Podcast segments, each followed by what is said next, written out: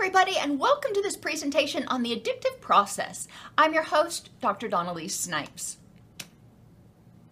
In this video, we're going to define addiction using the new 2019 definition from the uh, American Society of Addiction Medicine. We'll briefly review changes in the brain and neurotransmitters caused by addictive behaviors.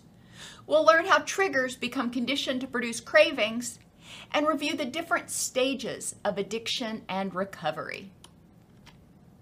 So let's start out with that definition. I was thrilled to see that in 2019, the American Society of Addiction Medicine did broaden their definition of addiction. According to this definition, addiction is a chronic medical disease which is influenced in its development by genetic, neurological, psychosocial, and environmental factors. People with addiction use substances or engage in behaviors that become compulsive and often continue despite harmful consequences. Okay, so let's break this down. And I know I'm really excited. A chronic medical disease. A long t- for a long time we've referred to addiction as a disease. And addiction, the American Society of Addiction Medicine is recognizing that it is not just a thought process. It is not just a set of behaviors. It involves changes in the neurochemistry of the brain, changes in the neurochemistry of, or in the chemistry of the gut microbiome, changes in the way the body functions for a lot of people. It goes on to recognize that there is no one cause for addiction. There are a lot of things that contribute to the development of addiction, including a genetic predisposition neurological uh, responsivity to drugs, for example, uh, may also impact it, as well as neurological dysfunction that may n- lead to self medication with addictive behaviors. Additionally, a person's psychological makeup, as well as any coexisting mental health issues, uh, may contribute to the development of addictive behaviors and their social network as well as their environment, accessibility to drugs, and whether their social network is supportive of drug use or use of addictive behaviors may also influence the development of addictive addictive behaviors or addictions in people.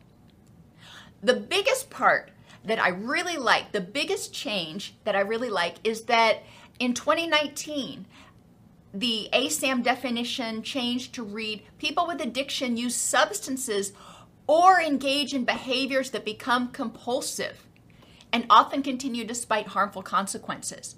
So it is now embracing the notion that addictions are not just chemical or substance related. It gives validation to those concepts that we have been talking about for a long time in addiction circles, such as process addictions or behavioral addictions, which for the most part are not yet recognized in the DSM 5 TR or the Diagnostic and Statistical Manual of Mental Disorders. So, again, I think this is a really wonderful first step towards identifying the fact that there are a lot of things that can become problematic for people, and we need to not um, minimize just because it's not a, an illicit substance.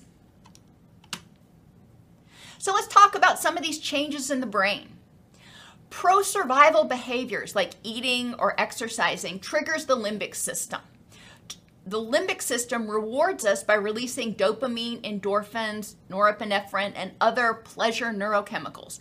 When we do something that is pro survival or when we do something that produces pleasure, we're going to do it again. The limbic system, when it releases dopamine and endorphins, gives us that rush, gives us that pleasure hit, if you will.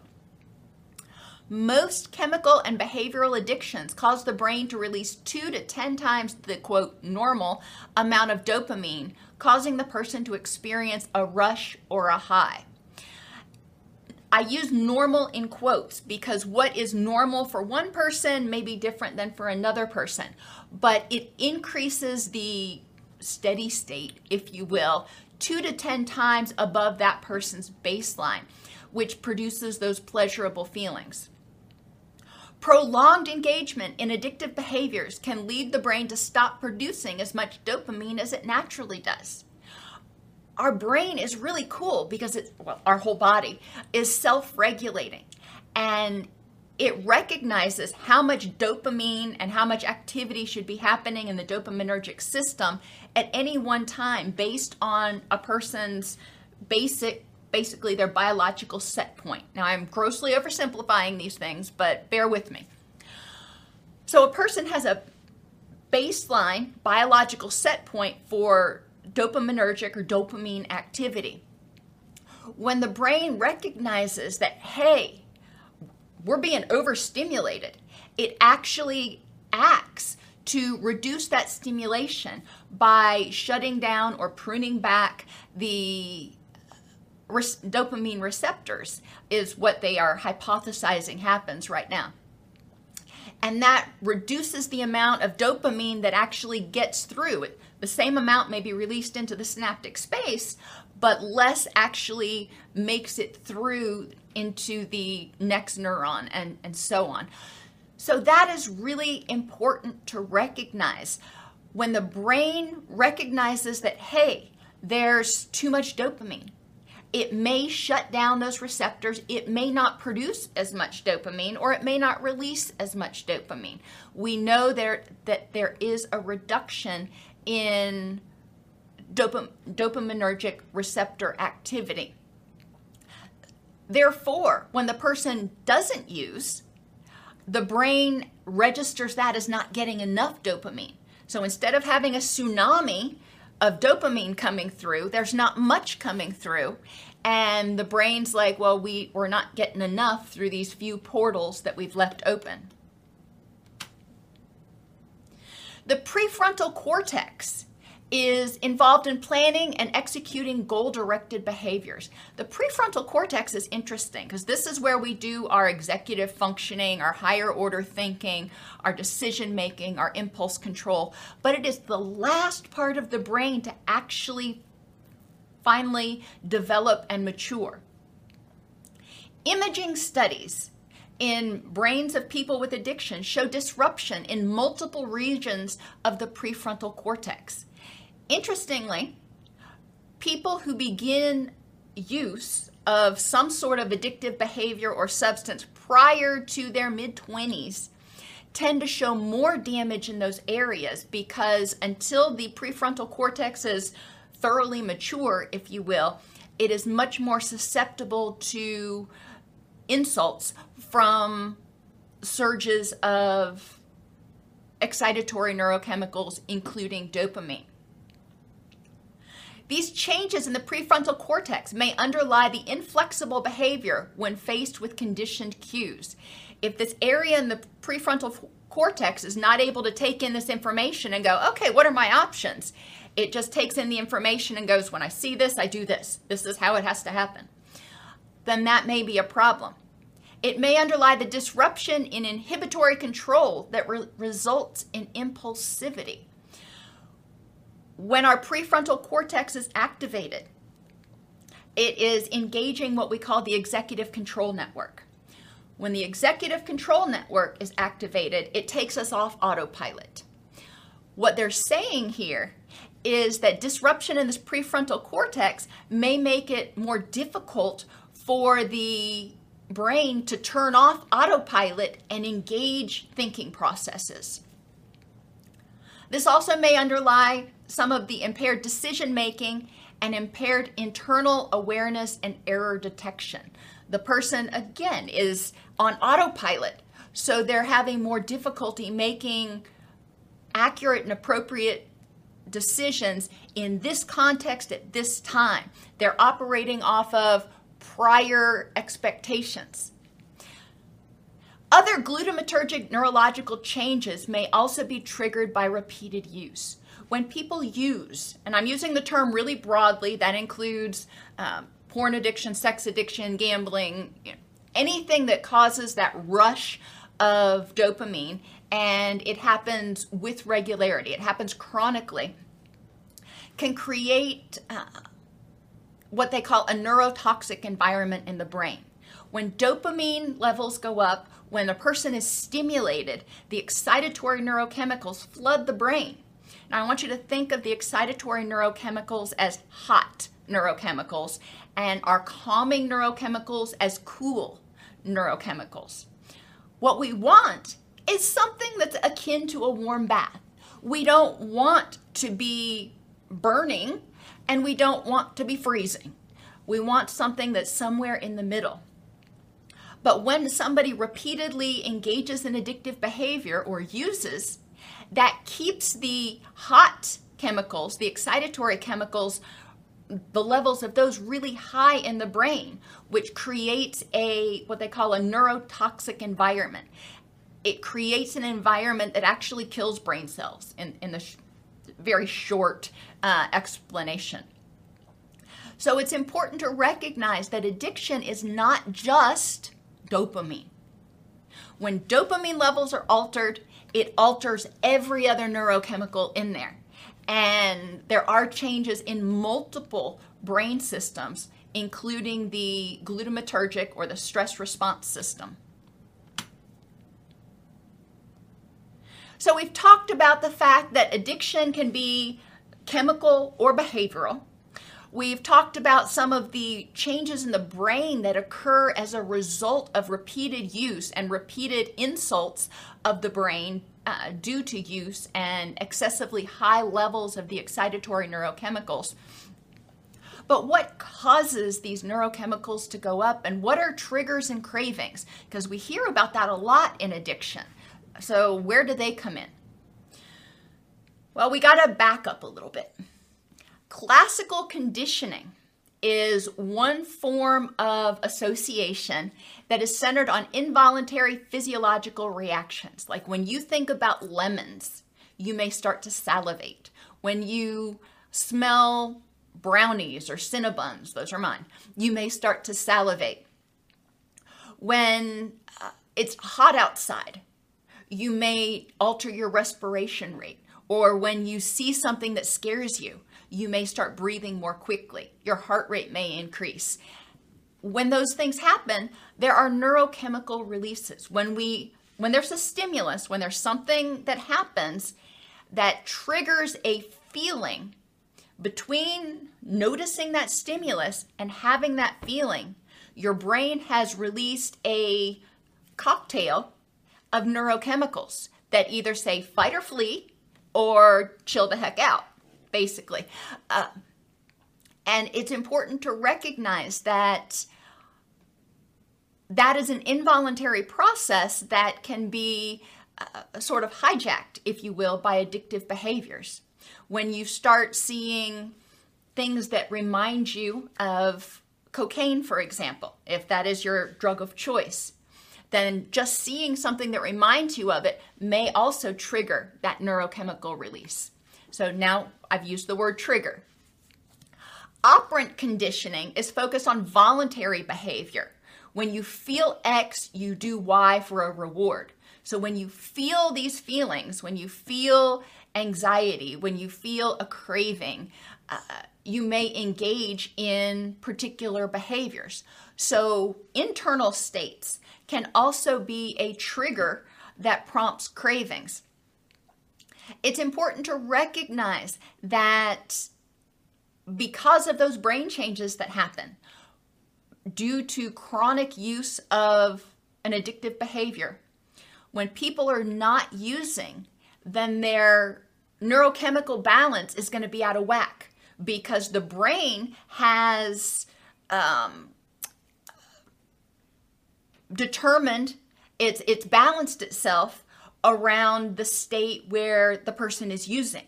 So when the person's not using, the system's all out of whack again. So it's it's tuned for use, and when they're not using, it is it is out of balance.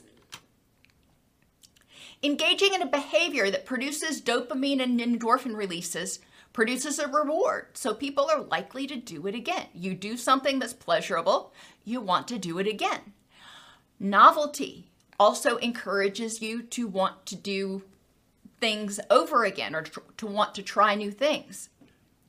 Generalization occurs when a reminder, like a stimulus or a trigger for a behavior, occurs in different settings. A very common example maybe somebody, and most people don't start out using and being a, addicted to something. They start out with recreational use. Okay? They're doing something, whatever it is, and it produces pleasure. It helps them feel relaxed. They're like, oh, this is pretty cool. So somebody may start out by when they're drinking, maybe the only time they drink is at a poker game with friends. They they just don't drink that much. And then they start hanging out with those same friends and they may start drinking while watching football with friends. So now poker, playing poker, has become associated not only with those friends, but also with drinking. So they can go to a poker game with other people and it may trigger that desire to also have a drink. Now, football has become associated with drinking. So they may, when they're watching football by themselves, when they go to a football game, when they're watching with other people, they may also want to drink at the same time because football and drinking have now become paired. Drinking at a barbecue with friends. Okay, you think that's pretty benign too. However, drinking at a barbecue, let's think about all of the other things that may be associated with it a lot of times when there's a barbecue, we're sitting out on the deck and we're hanging out, and people may be drinking and barbecuing. So then it's possible that that stimulus is generalized, so maybe you don't even need to be barbecuing, but sitting out on the deck with friends or even sitting out on the deck by yourself triggers the desire to have a drink of alcohol because the stimulus, the, the alcohol and the deck have become associated with relaxation, have become, all of those have been paired, grouped together. So you can see how this can become uh, really generalized. We're, we're not specific in our the way we form our schema. So your schema is generally not going to be the only time I want to drink is when I am playing poker with these friends on Saturday night poker is going to become associated with drinking. Those friends are going to become associated with drinking. And maybe even Saturday night is going to become associated with drinking. And the same thing with football and barbecue games, or, or football and, and barbecue with friends. So you can see how very quickly lots of stuff can start triggering your brain to say, hey, a drink would be pretty good with this. Aren't we supposed to be drinking with this? So let's talk about the conditioning process really quick. And I have other videos on the YouTube channel that go more in depth about triggers and cravings, but we're really focusing on a high level on the addictive process in this video. So the conditioning process, remember I said people don't generally start out with problematic use. They start out recreationally. So the positive aspects outweigh the negative aspects. Positive aspects of use physically, it may help them feel relaxed. Affectively, it may improve their mood.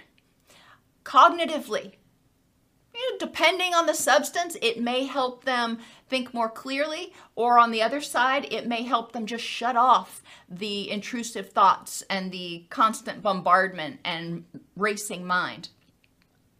Relationships, positively, in the initial recreational use stage or even up to problem use where they're using a little bit more than they should, a lot of the use is probably associated with being with friends and hanging out with friends and engaging in social activities. Our society is um, has a lot of correlations or connections between socialization and particular behaviors that can become problematic. So, in this stage, the person is either recreationally using, it's not a problem yet, or they they've started using heavily, but they're not having a lot of problems yet. Okay, so the positive out aspects still outweigh the negative ones. What are the negative ones at this stage? Well, they're way up here, so we know that there's not going to be as many. they may start you know, if it's alcohol, maybe they start gaining weight or having some upset stomach process. Um, affectively, the recovery period when they are um, sobering up can be problematic. There may be some guilt after they use or if they, um, when they sober up after being hungover. Cognitively, they may have difficulty focusing the next day. The withdrawal is almost always the opposite of the intoxication. So during that withdrawal period, they may start having some negative uh, impacts, which, and I'm not advocating for it, but that's kind of where that um, saying, hair of the dog that bit you comes from, because when people are going through withdrawal, if they use again, then it's going to increase those neurochemical levels and it's going to reduce the withdrawal symptoms. But guess what? It's contributing toward more brain changes and heading down that road of persistent tolerance and addiction. The next phase is disenchantment. The person is continuing to use despite negative consequences. So the negative aspects far outweigh the positive aspects at this point. Positive aspects still may be there, enabling the person to relax, or maybe it numbs emotional or physical pain in some way. Affectively, it may help them either feel better for a moment while they're intoxicated or maybe just not feel anything at all. And again, this only lasts while they're using or while they're intoxicated. Cognitively, whatever positive cognitive changes they had before may still be persisting. And their relationships, the positive aspects are probably starting to dwindle. However, as addiction progresses, we do generally see people's social circles change. So instead of going from having all of these wonderful friends that they love to spend time with and then being rejected by those friends because of what they're doing in their addiction, they may just switch. So they don't go from having a lot of friends to having no friends most of the time. They go from having friends, a lot of friends, a few friends, whatever's nor- normal for that person, to having different friends. And these different friends are often supportive of their addictive behaviors and engage in those same behaviors. So they are likely to, as we say in recovery, co sign on their bullshit. Negative aspects. Physically, we start seeing the body deteriorate. If you do um, fMRIs, you can start seeing changes in the structure of the brain and changes in the areas that are highlighted in response to pleasure as well as in response to withdrawal. Affectively, people tend to become more moody. Um, and then when they're not using, they're experiencing the opposite affect. So if they're using stimulants that promotes euphoria, when they are detoxing or not using, they are depressed. If they are using sex or gambling that has a euphoric component to it, when they're not able to engage in those behaviors, even if they're not trying to abstain, when they're not actively engaging in those behaviors, they may feel less motivated, more irritable, more depressed. Cognitively, as the chemical environment in the brain changes and becomes more neurotoxic, the glutamate increases, the dopamine increases, the thoughts become more centered around the drug, the person's cognition, their ability to think clearly, tends to decrease dramatically. Environmentally, at this point, the person may be in jeopardy of losing their housing or getting kicked out of the house or losing their job. So environmentally not only accounts for, you know, what you have in your environment, but also housing and finances that are supportive of keeping a roof over your head. And relationships, as I mentioned, relationships often change.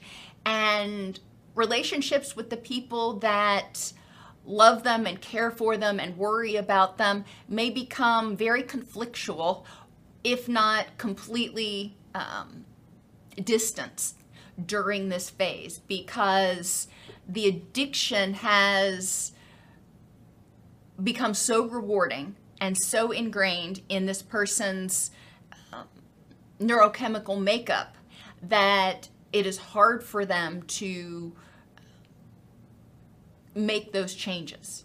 Their body has become dependent on that substance or activity.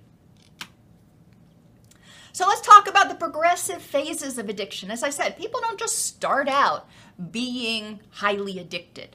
It is possible with certain drugs, uh, sometimes we offhandedly call them one hit wonders, that the drug is so potent, it may produce a euphoria that's so great that the person is very quickly addicted to that substance. So there isn't a period like with crack cocaine, there's very rarely a period of recreational use. People usually, when they start using it, the, the addiction begins very quickly. Pornography, on the other hand, usually is a slower onset. So you've got four main phases introduction or beginning of use, which some, some people call recreational use, maintenance or early problematic use. This is when the person is using, they may be using heavily, but it's not yet causing them significant problems in their life. Disenchantment is when they continue to use despite problems in their life. And then disaster is obviously the um, place where their problems have become so great that they decide that they need to seek help. Stages of recovery withdrawal, honeymoon, the wall, and readjustment. And I want you to recognize that these are additive. So, withdrawal period takes one to two weeks, and that is on the very conservative side. Some drugs have something called protracted withdrawal that may produce withdrawal symptoms a month, six weeks uh, after the cessation of use. But the initial withdrawal period that we generally talk about, and this is often the detox period, is one to two weeks. It's not two days, it's not three days. It takes your body a minute to recover from the toxic environment. Honeymoon lasts about four weeks. So we're by the end of the honeymoon period, you're six weeks out from last use. The wall lasts another 12 to 16 weeks. So that's another four months. And then readjustment is eight weeks or longer after that. So this recovery process, it's not 28 days. It's not even 90 days. The recovery process is uh, the very minimum six months. And for a lot of people, we know that post acute withdrawal symptoms can last 12 to 18 months and sometimes even up to two years, depending on the substance or the behavior. So it's really important to recognize what's going on. And I'll talk more about some confounding factors as we go through. So the withdrawal period, as I said, lasts one to two weeks. During this period, the person is going to experience extreme cravings. The brain, remember, has become tuned to having those surges of dopamine and endorphins and those kinds of things. So it's quit making those or balancing those on its own. It's just waiting for you to do what you do in order to get that rush. And when it doesn't happen, the body's going, uh, somebody forget to do something? Low energy, regardless of the substance of choice in most cases, people experience low energy because the producing pleasure in the brain ultimately produces a lot of excitation of the entire body. So when the person is not using, when they're withdrawing, they often are exhausted. Now they may may feel anxious too, but there's often concurrent low energy. There are changes in sleeping. Depending on the person and depending on the drug of choice, some people may have difficulty sleeping at all. Other people may sleep for literally days on end unless they are awakened. Increased appetite is very common regardless of the substance of choice because in men, many times in addiction, people have neglected their nutrition and their appetite starts to return as their circadian rhythms start to get reset and as their body starts saying, oh, hey, I need some of those building blocks so I can repair myself. So the body starts craving the nutrients it needs to repair itself. For some people, there's also an increase in pain. If the drug of abuse was either an opioid or a um, anti-anxiety medication like Valium, there may be an increase in pain because of a reduced pain threshold. And that's a topic for a whole nother article or a whole nother video. But it is important to recognize that this can be very real. It's not necessarily drug seeking behavior.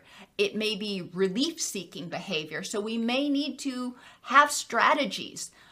Um, whether it be non pharmacological strategies like massage and heat and ice, or non addictive pharmacological strategies. And that is between the person and the attending physician, how to manage that pain during the withdrawal period.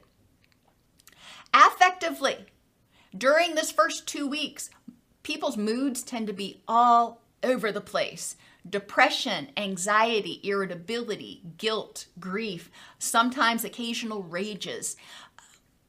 It's very common. Their impulse control uh, centers of their prefrontal cortex have been inhibited, and the brain is trying to rebalance itself. So there may be surges and spurts, if you will.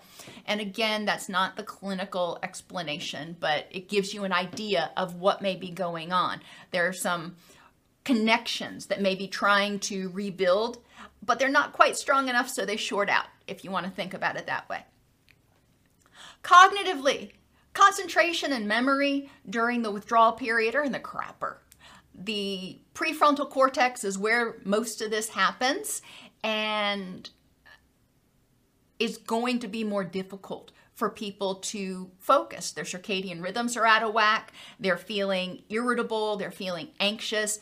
Irritability and anxiety increase the stress response, increase those excitatory chemicals, and make it more difficult to focus. So there are some confounds that we've got to deal with. Interpersonally or relationally, we often see people in this withdrawal period being very impatient it's hard. I mean, think about it. When you're sick, when you're in pain, when you feel like crap, do you have a lot of patience to deal with other people's drama? Most people would say no. So, okay, we can expect that. It's important that we have tools. If you're working in a detox unit, that we have tools to help people um, trigger their relaxation response and react appropriately when they're feeling impatient instead of reacting impulsively, reacting with mindfulness or appropriate responses. There's also a lot of abandonment fears that come up during this withdrawal period. People start sobering up and they start looking around and going, oh crap, what the heck did I do? Many times they don't like themselves very much so they wonder how anybody else could love them or forgive them, which triggers all those abandonment fears. And because people are impatient, because people are impulsive, because people are not feeling well, communication, even if they've got good assertive communication skills, communication tends to be less than assertive during this period. People, some people will become much more passive and they're just like, whatever, I don't care, just leave me alone. Other people will become much more aggressive. And then you have yet another group of people who alternate. Sometimes they're very passive, but then you push them to a certain point and they will rage.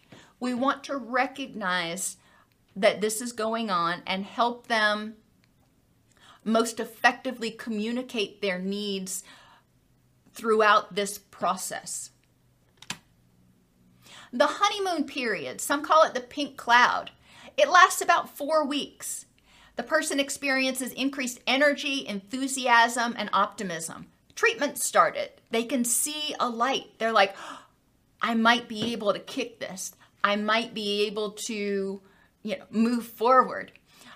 During this period, they are typically engaging in good health behaviors. They're eating well, they're setting their circadian rhythms, and all of that will contribute to increases in energy, enthusiasm, and optimism. When people get through this stage, it, they often feel cured. And my experience over the past 20 some odd years has been that people don't really start hitting that pink cloud phase until towards the end of that four week period, which is about the time that they're discharging from residential or they feel like they've got a substantial amount of clean time under their belt. Once that's happened, they start feeling like, okay, I got this, not a problem. And family members, unfortunately, have seen this happen too many times and may view it as the beginning of a relapse. It's crucially important during this period to maintain open lines of communication between the individual and their family members. So, family members don't inadvertently um, create a self fulfilling prophecy. If family members think, oh, here we go again, we've been down this road, then they may start treating the person as if they have already relapsed. And then the person, who may still be quite clean, may feel unsupported, may feel rejected, may feel a lot of negative feelings. And ultimately, that additional stress may contribute to relapse. Now, I said that the duration that it takes people to move through this varies depending on a lot of factors. If the person has an unsupportive environment or they have co occurring mental health issues, that can make the process take longer because as they sober up, they are still being exposed to really high levels of stress.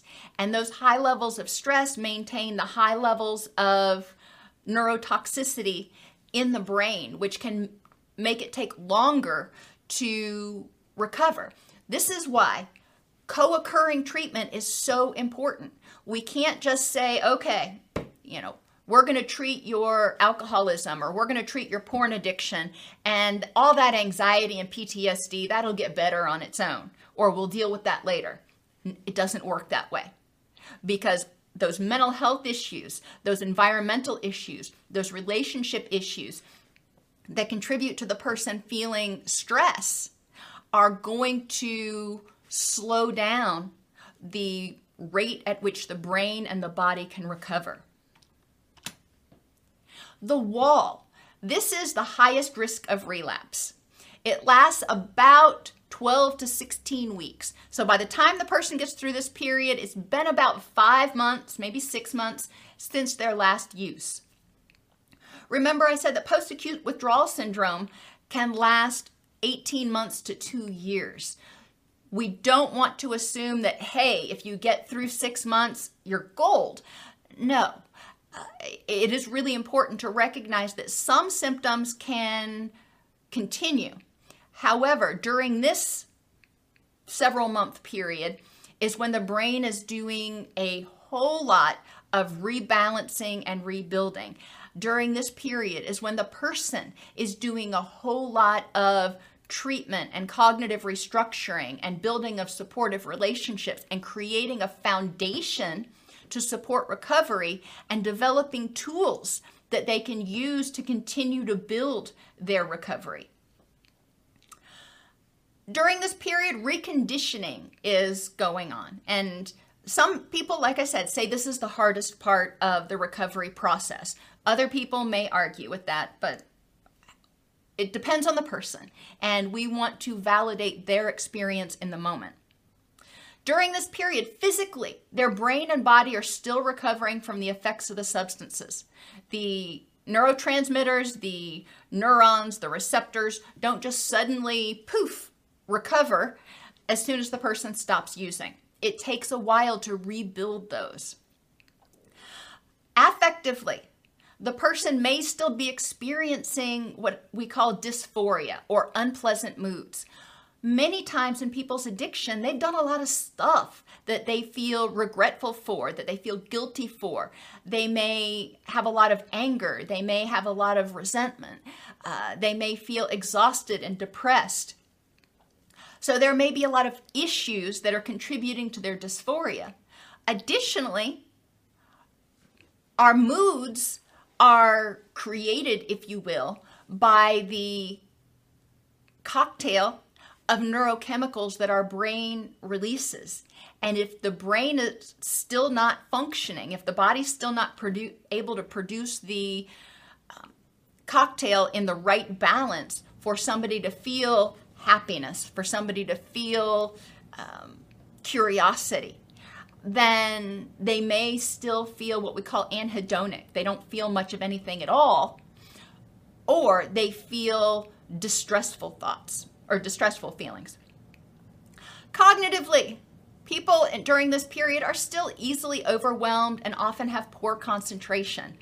Dopamine is one of our main neurochemicals that help us with motivation, focus, attention, and concentration. And we know that dopamine gets all out of whack in addiction. Helping people recognize this and develop strategies to cope with it and to take note, to journal or keep logs, to take note of gradual improvements in their concentration, in their mood, in their energy, can be hugely helpful toward helping them see those gradual moves towards recovery. During this period, people are also engaging in environmental interventions, if you will. They may be having to fix their finances, address their debts. They may be looking for new housing, whether it's because they lost their housing or their available housing was still contaminated with the substance. And they may be job seeking. They may have lost their job and need to find another job. All of those things can be really stressful for people. Relationally, there is still a lot of mistrust and fears from significant others, and the person is having to deal with the guilt. They're having to deal with processing with their significant others, processing through that those people's anger and frustration and heartache. They are hopefully making new friends in support groups and in recovery and also developing their self esteem. But all of these things take energy.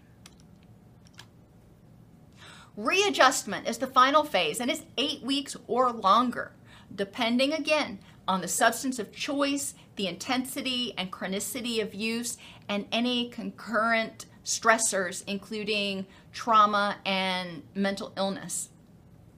The person in recovery and the family at this point may begin returning to a healthier lifestyle. After extended abstinence, so when the person really has, not only do they have tools that they can talk about, that they can tell you about, but they can effectively use those tools to deal with life on life's terms. Once they have that new rhythm and they have really honed some of those new skills, then the person in recovery and family members may begin working on marital, emotional, and psychological issues that will hopefully strengthen the family. Now, when we say family, it's important to recognize that family is are those people that the person defines as their family. It may not be their blood relatives. It's the people that are supportive of the, them as human beings and supportive of their recovery. Relapse issues for people in recovery. Well, there can be a lot, and again, I have many videos on relapse prevention. Ultimately, there are three big umbrella issues lack of self care, creating vulnerabilities. We often talk about the mnemonic HALT hungry, angry, lonely, and tired. If people are not getting adequate nutrition, then the body can't make the hormones and neurotransmitters to support the recovery process and to support happiness. If they are not getting adequate quality sleep, their brain cannot clear out the adenosine from the day. They're going to have more difficulty concentrating and they may experience more systemic inflammation, which contributes to impaired mood and potentially craving. Exposure to triggers without a relapse prevention plan. And that's the important clause without a relapse prevention plan. In the I suggest during the wall period, people start really developing a relapse prevention plan. They start learning what are my physical triggers for use? What physical sensations uh, may make me want to use? What are my affective or emotional triggers for use? What thoughts do I have that are triggers for use? You know, that stinking thinking that we talk about. What things in my environment, what sights, smells, sounds may trigger my desire for use? And what relationships or relationship behaviors may trigger my desire to use? And how do I deal with those things? That relapse prevention plan is so crucial because you can't avoid all of your triggers. You can't even avoid most of your triggers, probably. So, having a relapse prevention plan in place will give you alternatives that you can choose from when faced with a trigger instead of relapse. And finally, a lack of self awareness or mindfulness of triggers and vulnerabilities. If you're creating vulnerabilities but you're aware of them, then you can respond. Ideally, you quit creating them. But sometimes you're going to wake up in the morning and maybe you didn't sleep well through no fault of your own, and that's a trigger for you being tired. Well, if you're self aware of that, then you can do things to protect yourself so that doesn't end up causing an issue. If you're not self aware, then you're kind of walking blindly through a minefield. The same thing with triggers. When people are not mindful, when they're operating on autopilot, triggers may just suddenly, quote, sneak up on them. And it's much harder to deal with um, unexpected triggers than it is to cope with triggers that are not so unexpected. They don't create a surprise and trigger that stress response nearly as strongly.